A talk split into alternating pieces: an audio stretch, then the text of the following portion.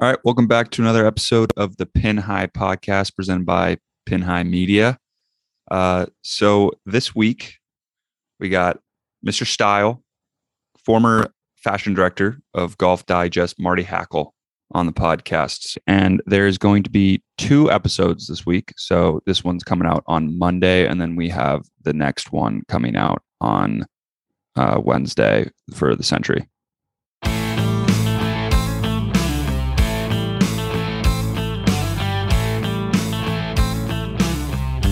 This is Jordan Spieth here, and This is the Dan Hyde Podcast.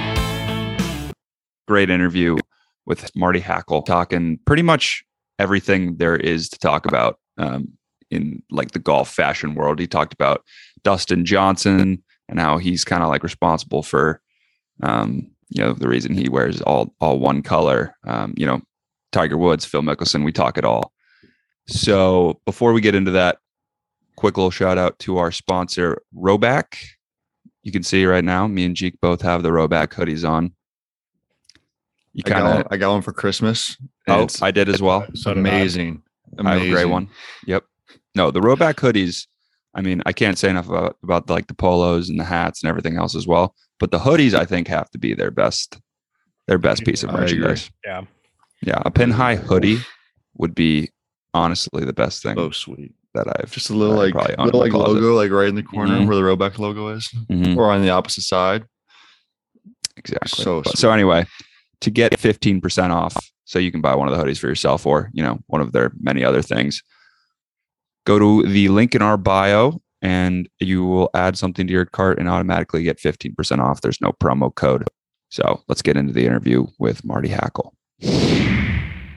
All right. Welcome back to another episode of the Pin High podcast.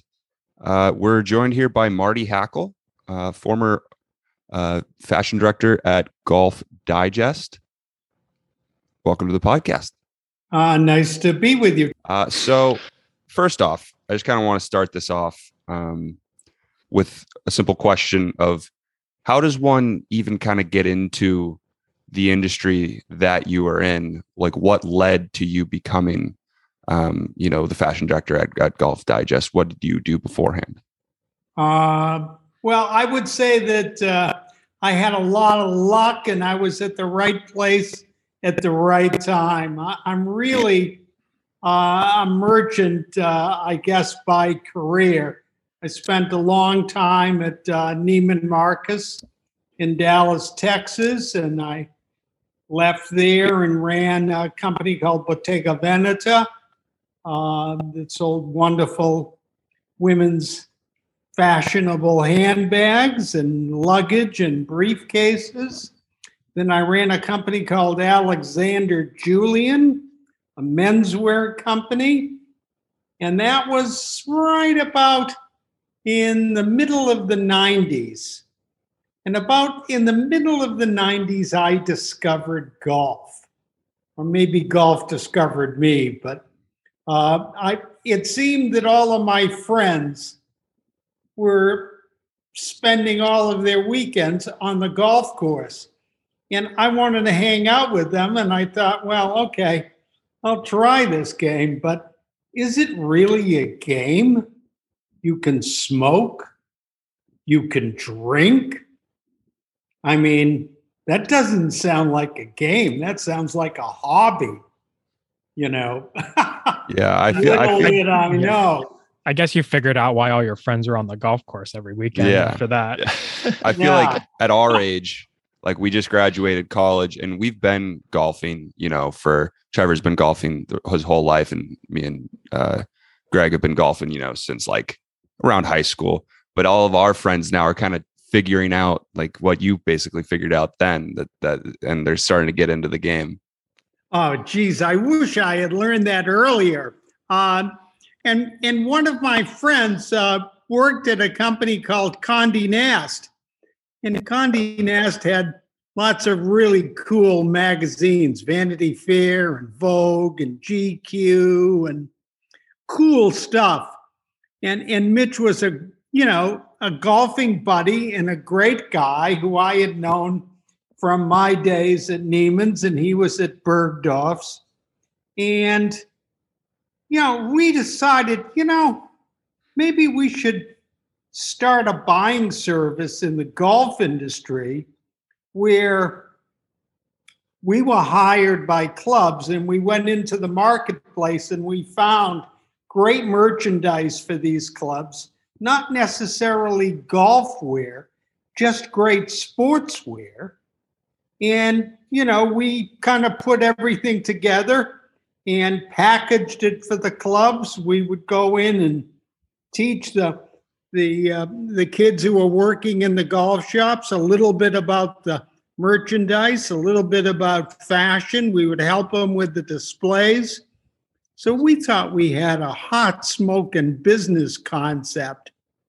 And then one day Mitch called and said, "Oh, by the way, uh, my company is just purchased from the New York Times Golf Digest magazine. And I went, oh God, that big, huge thing that comes out every month in those days was probably 225, I'm 200. not sure I understand. Uh, sorry, Siri, just don't butt in anymore.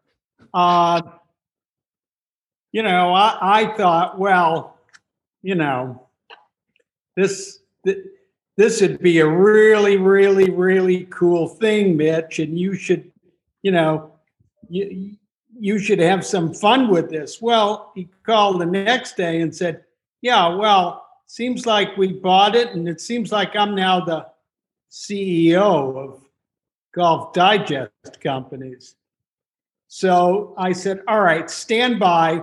Let me grab all of my issues. I, like most people, uh, at the turn of the century, if you will, I kept every Golf Digest issue that I ever purchased or received before I started subscribing because as a starting golfer, that was more or less my reference point. That was my place to, to read every month about how not to hit that big slice and, and how to improve my putting and, and how to hit it 10 yards further.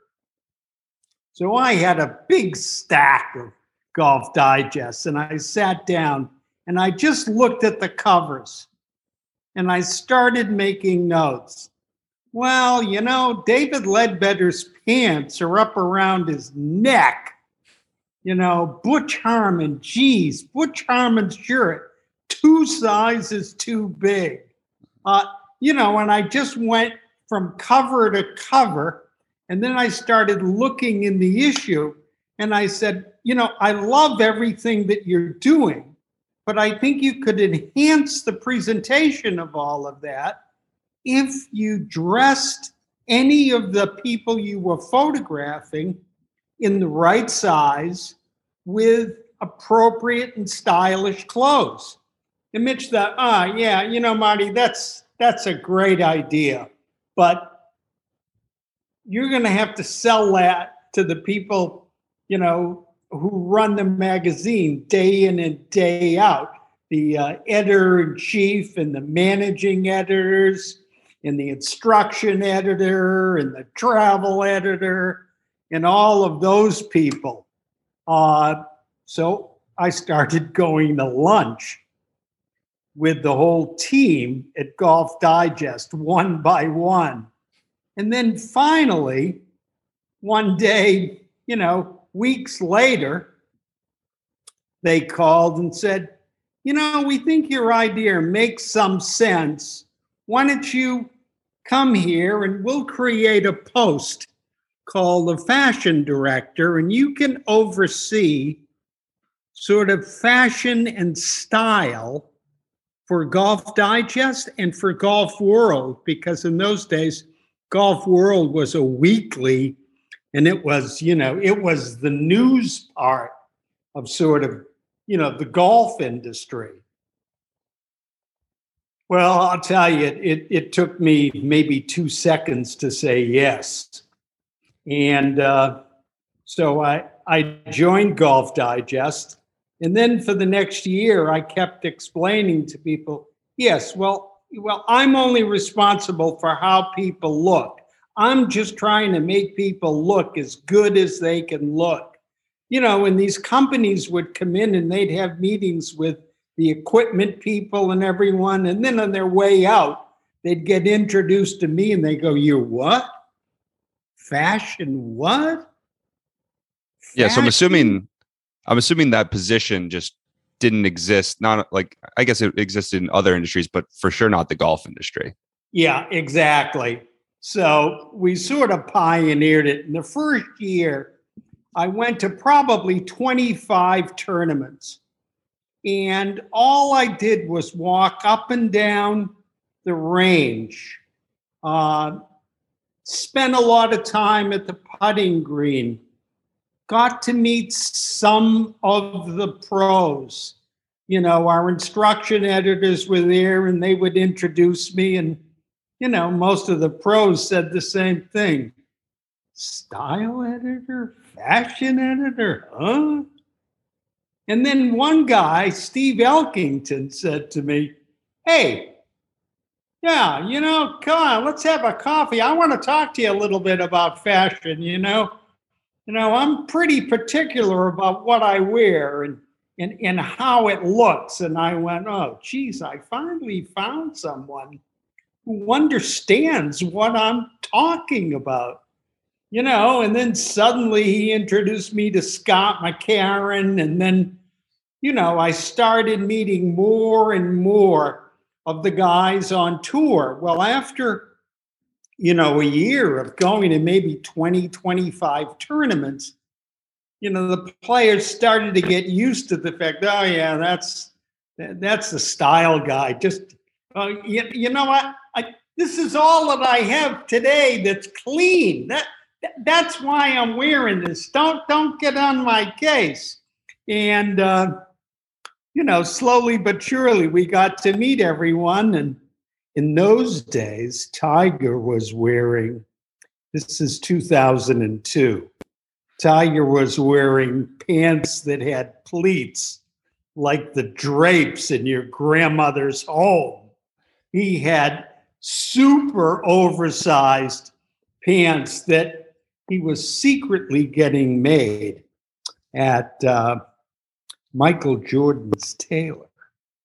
And it was a full cut. And I remember saying to him at, at one of the first shoots that I worked with, you know, Tiger, your dating life could improve dramatically if you started wearing flat front pants and clothes that fit you because you're in great shape. Why are you hiding that?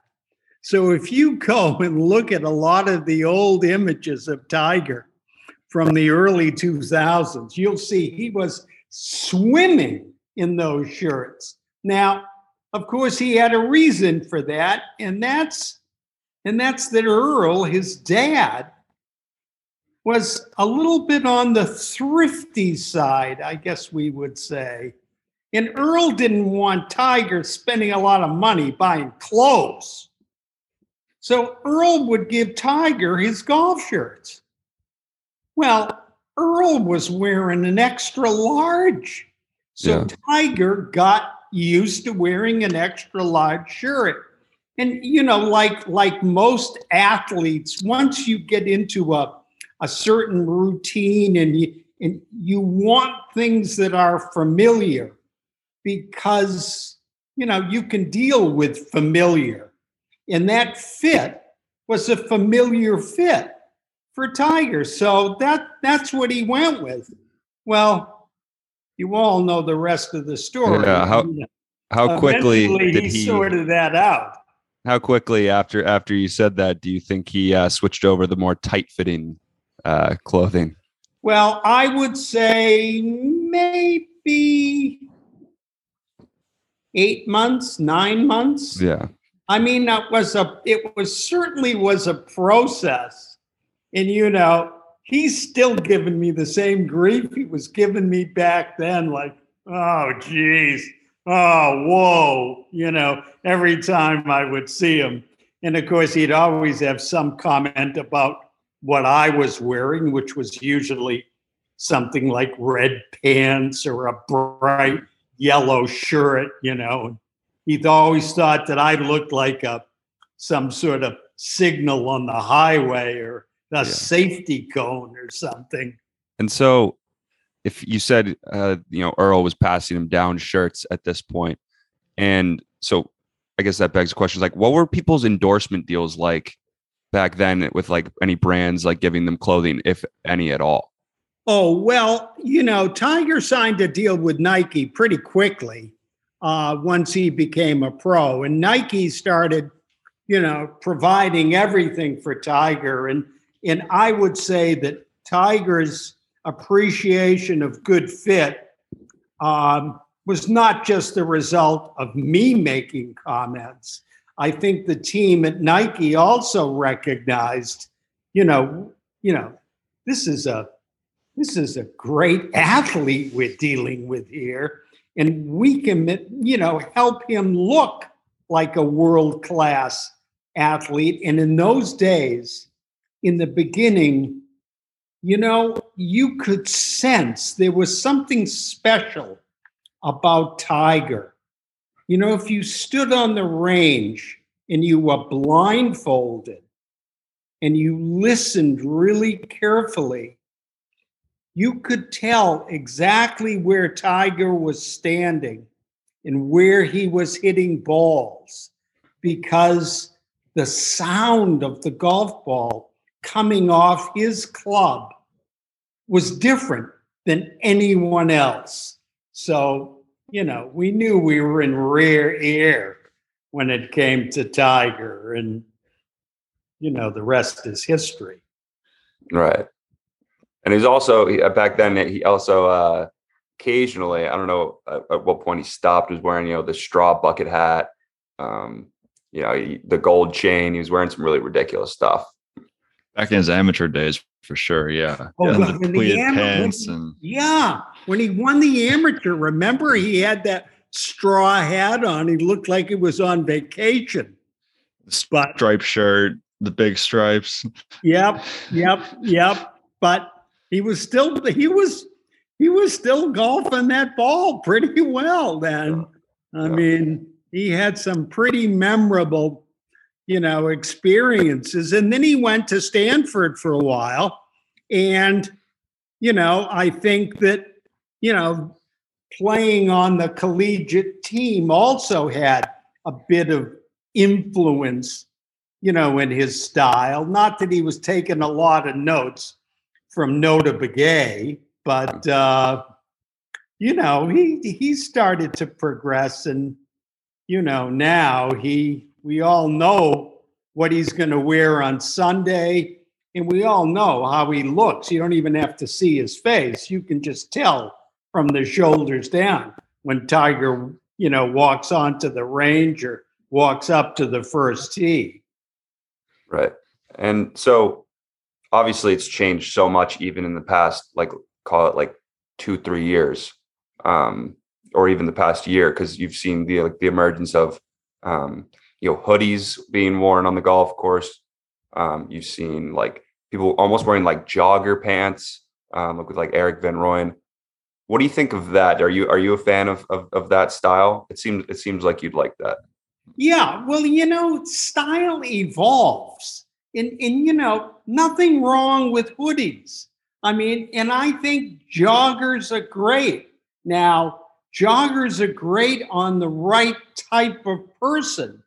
And on Erik van Rooyen, they or, or Sam Ryder, you know, they look great, but most people don't look like Sam Ryder, you know, six foot one, 175 pounds, hits the ball a mile, great guy, very fashionable, wearing eh, both of them were wearing Greyson. And uh, and they look great. So I think that's terrific when we see change. Mhm. You know, golf golfers generally as a group, the older golfers, you know, are a little bit slower, you know, to what to you know adopt this stuff today. You know, if you want to dress a 60 year old golfer, you, you know all you need to do is go down and buy a pair of khaki shorts and a white shirt. And he's going to be perfectly happy if you do that, you know, with your 18 year old cousin. You know, he's going to laugh you out of the room if that's what you bring in. I think the whole thing is just like looking presentable. Like, you know, some guys aren't going to look as presentable in a hoodie as others. Um, so maybe it's not for them. But like, it's the same thing with shorts. I think, you know, someone like JT, he's very fit. I think he would, you know, pull off shorts very well, even though, you know, I, I don't know if that's ever or how soon it's going to happen that they're going to allow shorts to be worn on tour. But, you know, hoodies can be made presentable, joggers can be made presentable. I don't think that like, you know, the old fashioned um, thinking of like, you know, how that's like kind of informal. Um, I think that's all changing. Yeah, I think it is too. Now, you know, if you called up Phil today, and asked him, he he he'd prefer to play, you know, in shorts, but you know, he's got killer calves, great legs, you know, and he loves to show them off. But my only problem with tour players on practice days when they wear shorts is, and I think particularly for the fans in the stands or in, behind the ropes, sometimes you can't tell whether it's a caddy or a or a player, you know, that that's walking down the down the fairway. So I, I don't know about you, but I play a little bit better when I wear, you know, nice trousers and a nice shirt. I uh, went to a little pop up shop yesterday in New York City um, to see um, a little company called Sid Mashburn. And, uh, you know, they dress, you know, probably the, the only guy on tour right now who really, really appreciates great style, Matt Wallace, who's, you know, a terrific player. And he wears only cotton shirts and he wears wool trousers. He wears nothing that's synthetic. And he seems to be getting on perfectly fine, whether he's playing in the Sony in Hawaii or whether he's playing in November, you know, in a stiff breeze at, at St. Simons Island, you know. So, you know, it, it works for him. And boy, he always looks great. And yeah, speaking of like brands and players and how they collaborate, um, how much say do players really have in terms of like what they wear and like, you know, eh, what colors? Like me as a weekend golfer, I could go into my closet and say, I want to wear this pink shirt today. But like as we've seen on social media and stuff like that, brands are posting the outfits out like weeks in advance from when they're playing. Oh yeah, companies script what we would call it scripting companies script out six to eight months ahead of, of when the player is actually wearing those clothes. And, and this has been true for a long time now that because the delivery cycle is getting even more extended as a result of COVID, companies are planning either, you know, at least that far out I mean, Matt told me yesterday that, you know, he's already figured out, you know, what he's going to wear at all of the majors next year. And if you called up Nike right now, they, they could, not that they would, but they could tell you exactly what all of their players are going to wear. Now, they've got so many players that for Nike, the reason why scripting is important is they don't want their tour players to look like they're part of a marching band. So they want to make certain that, you know, that that that Bermuda blue shirt is not on everyone on Tuesday. So they, you know, they they script it and you know, they always look great. I mean, and now that's what we see the week before the majors. Every single sort of blog that has anything to do with style or fashion or any dress. I mean, all of those blogs, they're filled with companies sending out these illustrations and photographs and sketches of what all the players are going to be wearing. So it's yeah. important. And now you go into the golf shop, you know, at uh, a at the PGA or the Ryder Cup, and you can buy the exact same thing that the players are wearing. So I mean, it it it it helps everyone. Yeah. What are your thoughts on Nike Nike's clothing? Like I know Brooks and Rory, Finau, even sometimes they kind of wear some I guess more out there outfits than someone like a Dustin Johnson with Adidas or a Morikawa with Adidas. Like they have the camouflage, the weird looking hats almost. What are what are your thoughts on that? Well, you know, you can tell a lot about a player's personality from the way they put themselves together. We're, you know, we're chatting today about how the companies sort of provide all of this stuff for the players well, the players have a voice, and based on their personality, you know, someone like a like a Brooks Koepka, you know, he's going to speak up. He's going to wear, you know, what he's comfortable wearing. And uh, I can remember when when Adidas first signed Dustin Johnson, uh, I had a discussion with with them at, at the at that exact time. We were talking about Here's a great athlete, six foot four, hits it a mile. And I, I remember saying to them, you know, you could make him look six foot six if you dressed him all in the same color. So he had blue trousers, a blue belt, a blue shirt. So you just see one color, you'd see one silhouette. Most people know I'm a little nervous around people that have white belts. And that's generally because people, a lot of people that wear white belts, you know, are wearing a white belt with a with a pair of blue trousers, and they either look like a crossing guard or they're part of a marching band. But in, in that white belt cuts you in half. So, you know, I don't think that that's a great look. So the players have have a pretty good voice in in what they're wearing, and in most all of these companies, uh, you know, Tyrrell Hatton. I mean, I think he sort of stumbled into man. It's cold, and Adidas sent me these these hoodies. I'm going to wear one of these hoodies today. I mean, it's freezing, you know. But he wasn't the first one to wear a hoodie on tour. Justin Thomas was about four years ago at Riviera, uh, which is played in, as you guys know, in March. It can it can get to be pretty chilly in March in LA if it's cloudy and that wind is blowing and you're at Riv.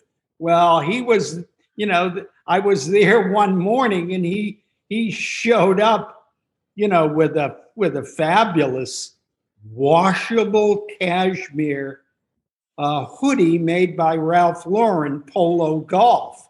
And boy, you know, it looked terrific. And, and he wore it to warm up. And I said, You're to wear that when you're playing? And he went, Yeah, I'm to wear it until it warms up outside. So, you know, I think the players today have have a much greater voice than perhaps they had 25 years ago when they would just open a box of clothes and, oh, okay, well, I guess this goes with that. Now, you know, some players are, are challenged by color. Little secret here I don't know if you know that Jack Nicklaus is sort of a little colorblind. Oh. So when he would pack for trips, Mrs. Nicklaus would say to him, Jack, if you wear a patterned bottom, wear a solid top, or vice versa. If you wear a, a striped shirt, you know, wear solid trousers. And those white shoes, they'll go with everything. So that's why, if you look at all of these great photographs of Jack through the years, you'll notice that, you know, that was sort of his mantra when it came to getting dressed. And, you know, he always looked great, you know, in 15 different sizes through his right. career. Yeah, I'm looking right yeah. now. It's very noticeable. Like striped shirt, um, you know, solid bottom or like plaid bottom, solid shirt. Very noticeable. Yeah, and it works. Yes. Every so, time, every color too. Yeah. So maybe that's a good lesson for everyone. I'll have to take that into account the next time I'm putting together an outfit for a round. I mean, and yeah, and so speaking about color, I feel like we can't go through color without discussing Rickie Fowler and uh, the orange that he wears. Uh, what are your thoughts on that? Well, you know, he's very loyal to his school. You know, he went to Oklahoma State. Their their school color is orange, and he will wear orange, something orange, every single Sunday in every tournament. And you know, he's sort of made orange into if you say golf and orange, people will say Rickie Fowler. So he's succeeded in sort of associating himself, just as Tiger has with that Sunday red shirt. So, you know, I think it's great. And I think you should dress to your personality. And, and, and that's one of my main ground rules is if you have to stand in front of the mirror for longer than 10 seconds, go change. Because as soon as you have some, this look okay, chances are, you know, you're not gonna, you're not gonna have that attitude. And you know, if you if you dress good and if you look good and if you play good, those manufacturers will pay good. So thanks, Deion Sanders. But uh, yeah, I mean, I think, you know, I think today having a signature is is a really cool thing. Because think about that. How many other guys on tour have some sort of style signature? I mean, I guess we sort of associate. Well, we've got we've got orange with Rickie, we've got the red shirt with Tiger, got the uh, mock neck with Tiger, the mock neck. You know how that mock neck began? You know, Tiger fell in love with that mock neck back when Cutter and Buck was doing the Ryder Cup uniforms for the U.S. team when was that? Oh God, that was got to be 2000, the early 2000s. I didn't know Cutter and Buck is that old of a brand. I thought I I feel like they've I've seen a lot of their new uh like you know initiatives marketing marketing initiatives, but I, I didn't know that they were that old of a brand. Oh, they've been around since the since the since the mid 90s and they were a big in the old days they were a really big player yeah. I mean, they had a huge business. And Joey Rodolfo, who was one of the founders of the company and their head designer, he had designed a shirt with a with a neck that was pretty high rather than having a collar. It just had sort of a higher neckline. Tiger had a cold. Tiger wore one of those shirts on Monday and absolutely loved it and said to Joey, Hey, I love this. Sh- I'm going to wear this shirt all the time. This shirt is great. It works. And, uh, you know, since then, he's he's kind of put the that mock neck on the map. Now, if you're if you're Tiger Woods, you can wear that. And and he's not the first one to wear a sort of a collarless shirt. I mean, you know, if you look at pictures of Byron Nelson when he won 11 straight that year, he was wearing a beautiful plain white t-shirt. You know, and he didn't get any letters from the club going, uh, Mr. Mr. Nelson, you're going to have to, you know, rethink your wardrobe a little bit. Uh, you know, Byron Nelson was also, I think the the I should say the the person that adapted the umbrella for the golf course. He didn't invent the umbrella, but he went to Haas Jordan, who was an umbrella maker in Ohio, and he requested that they make an umbrella for him uh, that had a straight handle so he could either put it inside his golf bag or on the outside of his golf bag and it wouldn't catch on anything, and with a slightly larger canopy so that he could really make certain that he stayed dry. And I remember going to talk to him, I think it was 2004 at the tournament at TPC in Dallas. And, and I, I sort of fact checked that with him, and, and he said, yes, uh, Haas Jordan was the company, and, and, and you've got the story straight. So, uh, you know, I feel feel pretty comfortable in sharing that with you. That's really interesting. That's I yeah, that's definitely something I feel like the normal person wouldn't just stumble upon uh, you know, that yeah, kind of information. Definitely. Um so I actually had a question. So I, I was saying earlier that I didn't know Cutter and Buck, um, you know, had been around that long. And I feel like in golf, a lot of companies kind of come in and out as big players. I think like, you know, I feel like Cleveland Golf just in like equipment at least has done the same thing. They've kind of fallen out. What brands do you think that are like maybe on the smaller side right now, you know, in fashion, um, in the world of golf, do you think are going to get bigger?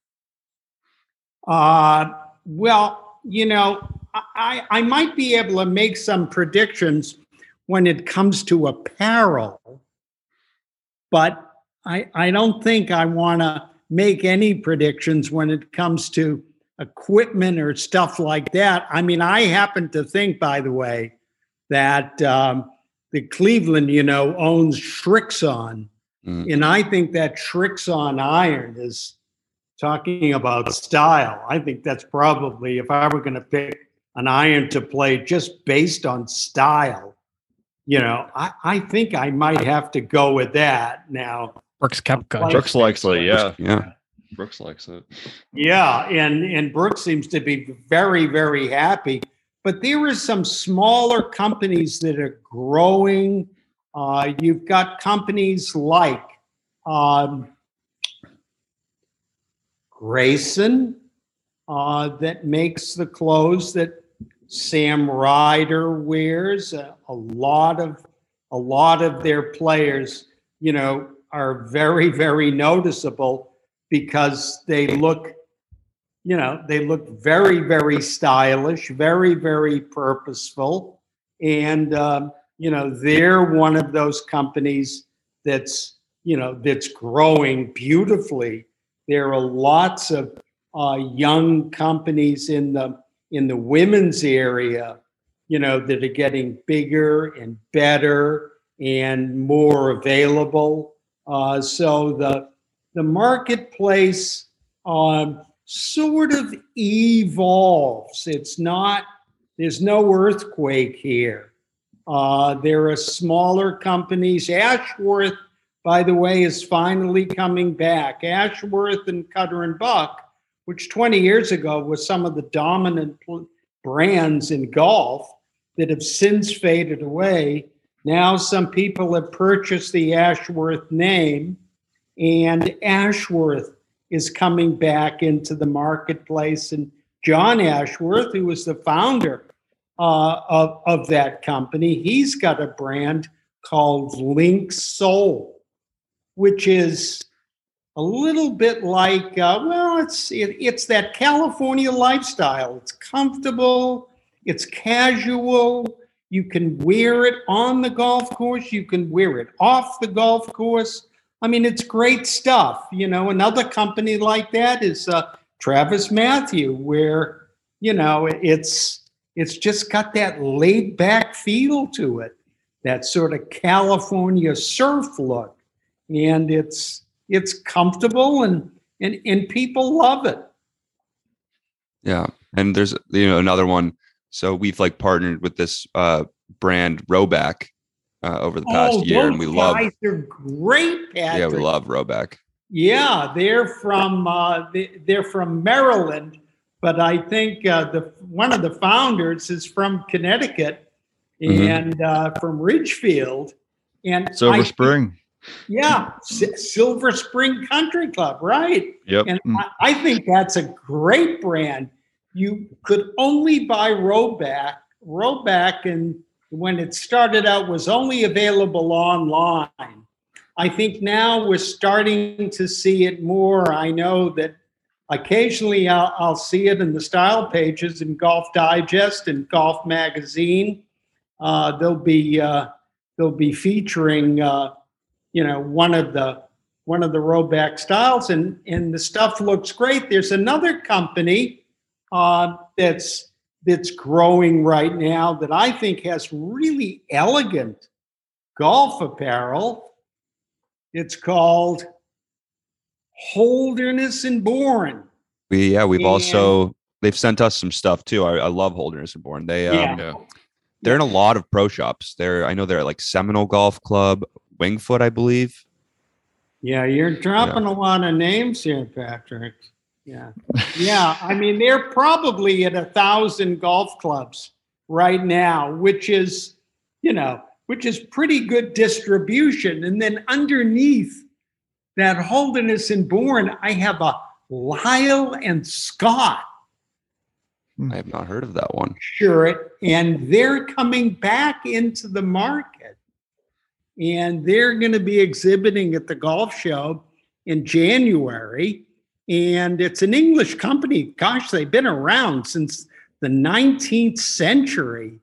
And uh, you know, they make some some pretty stylish stuff. And uh, you know, you're going to see them at some of the golf shops. You're going to probably see them. Uh, I bet you could see them right now on Trendy Golf.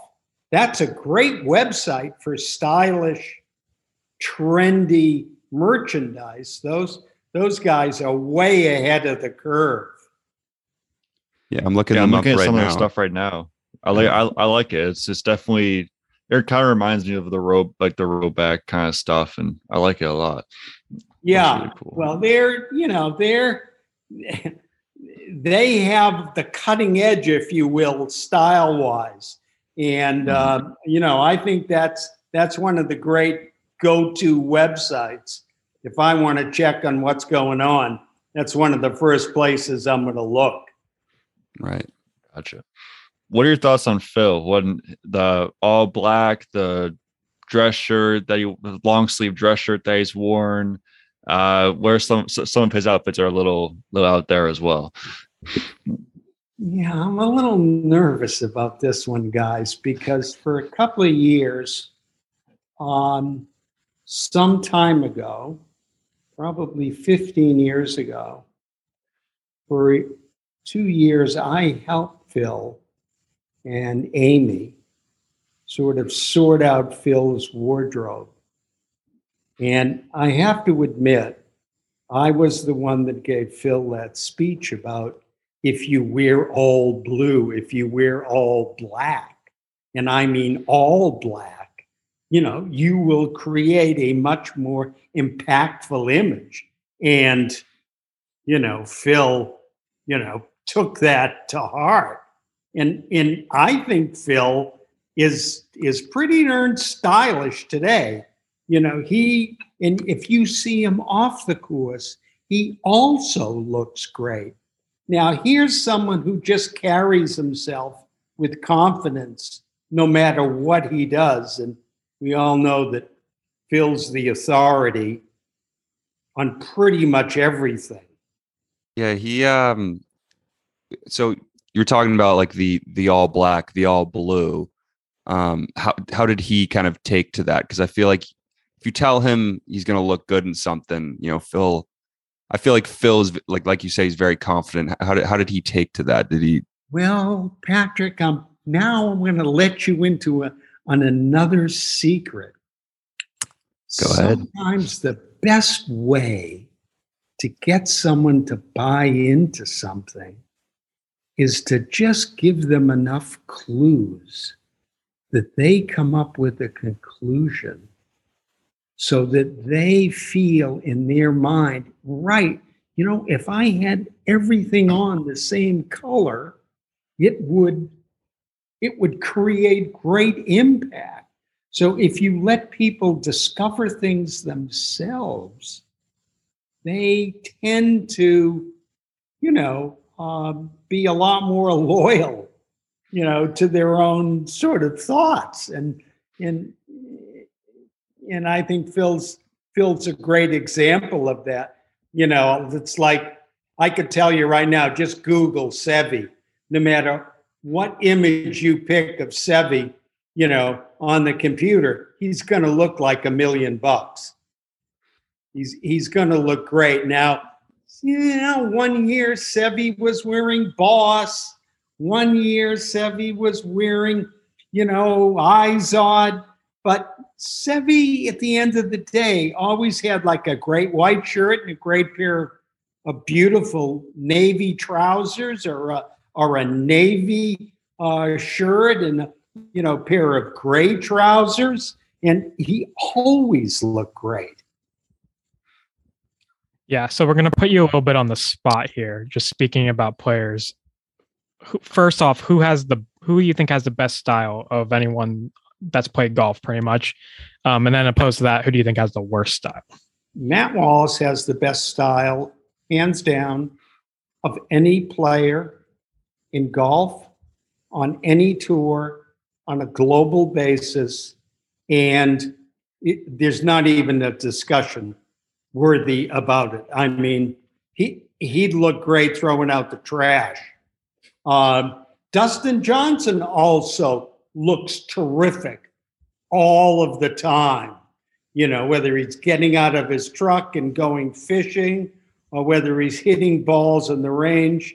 Anytime you see Dustin, and it's not like he's wearing fancy stuff, but he's wearing the right size and he carries himself with such great confidence that you know he sort of sells it.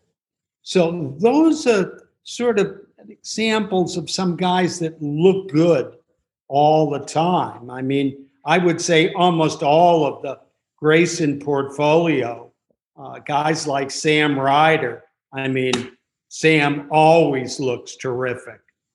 Uh, i would say for for people that that players golfers that need help i would say uh, the entire champions tour. The entire tour. All of them. They still They stuck in the the past? wrong size.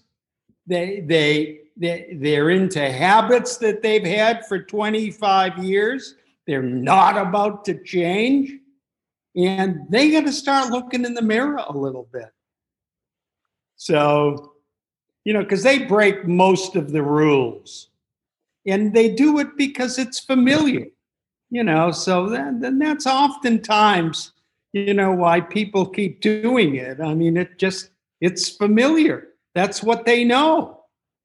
Yeah, can't teach a old dog new tricks, I guess. Yeah, I mean, we love Mark O'Meara, uh, you know, but Mark O'Meara dresses like Mark O'Meara. Right. Well, I mean, does anybody else have any questions? I feel like this has been a, a gold mine of of of quotes, you know, I got A it. to Z. I, I got one more. You, we had Joe LaCava on. Obviously, you gotta give us one Joe LaCava story, just so because I know you're, I know you know him pretty well before you go.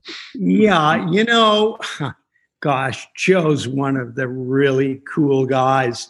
And if you were writing a book on how to be a great caddy, there's no question that that Joe would be, you know, in most of that book. Trevor, I can remember seeing Joe on a Monday at 6:30 at night in March down at Sawgrass, just walking on the golf course and and and sort of stepping out yardages and just verifying the distances that he had in his yardage book.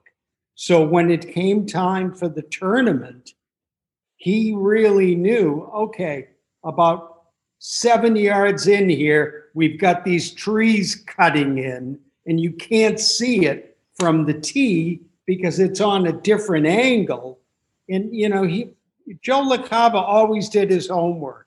And I think all Paul Tesori, all of, you know, all of the great caddies that are out there, they all do plenty of, they do plenty of legwork, you know, to get prepared it's not like they just show up, shut up, you know, carry the bag.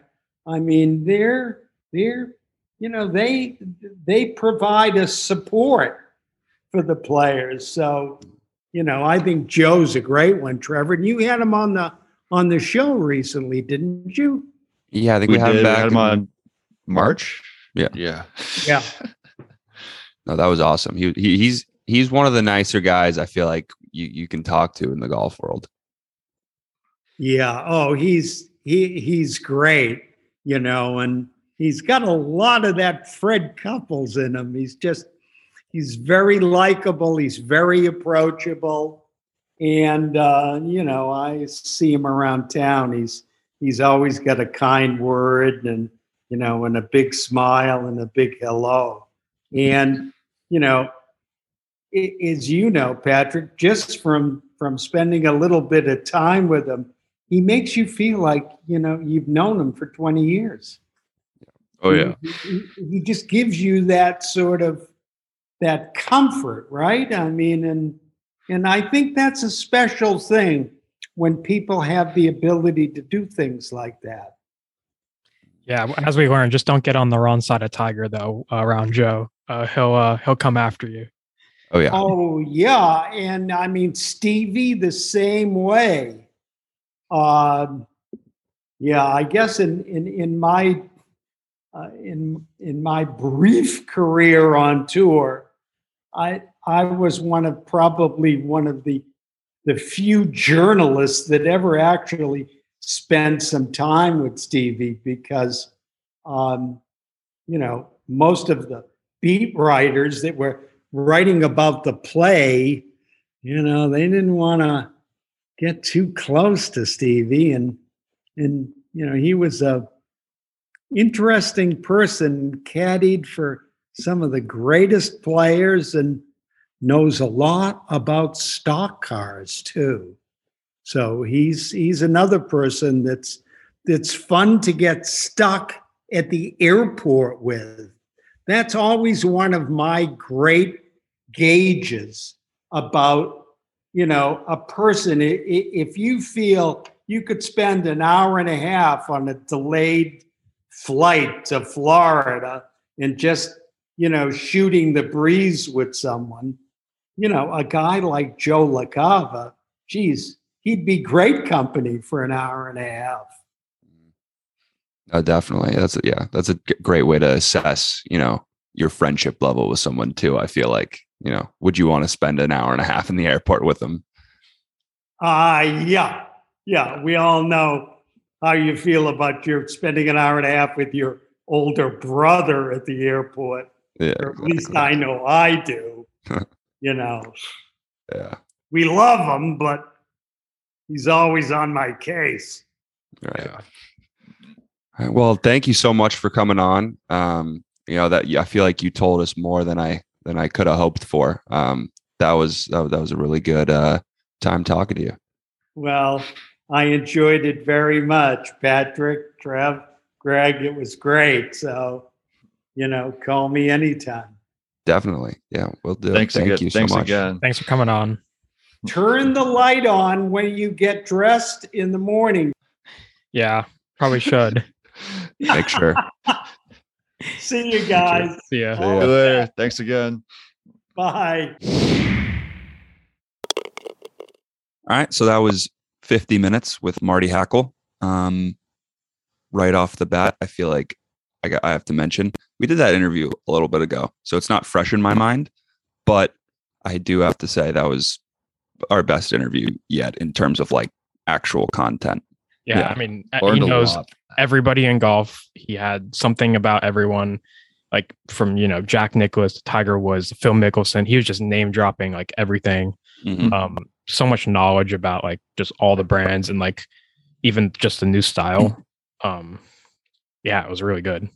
Gave me a nice little We- we jab could- at one point in the episode. It was funny.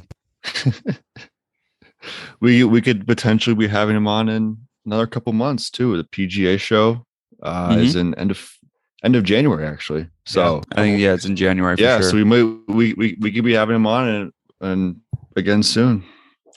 Let's look out for that. Uh no, it was it was an awesome, awesome interview.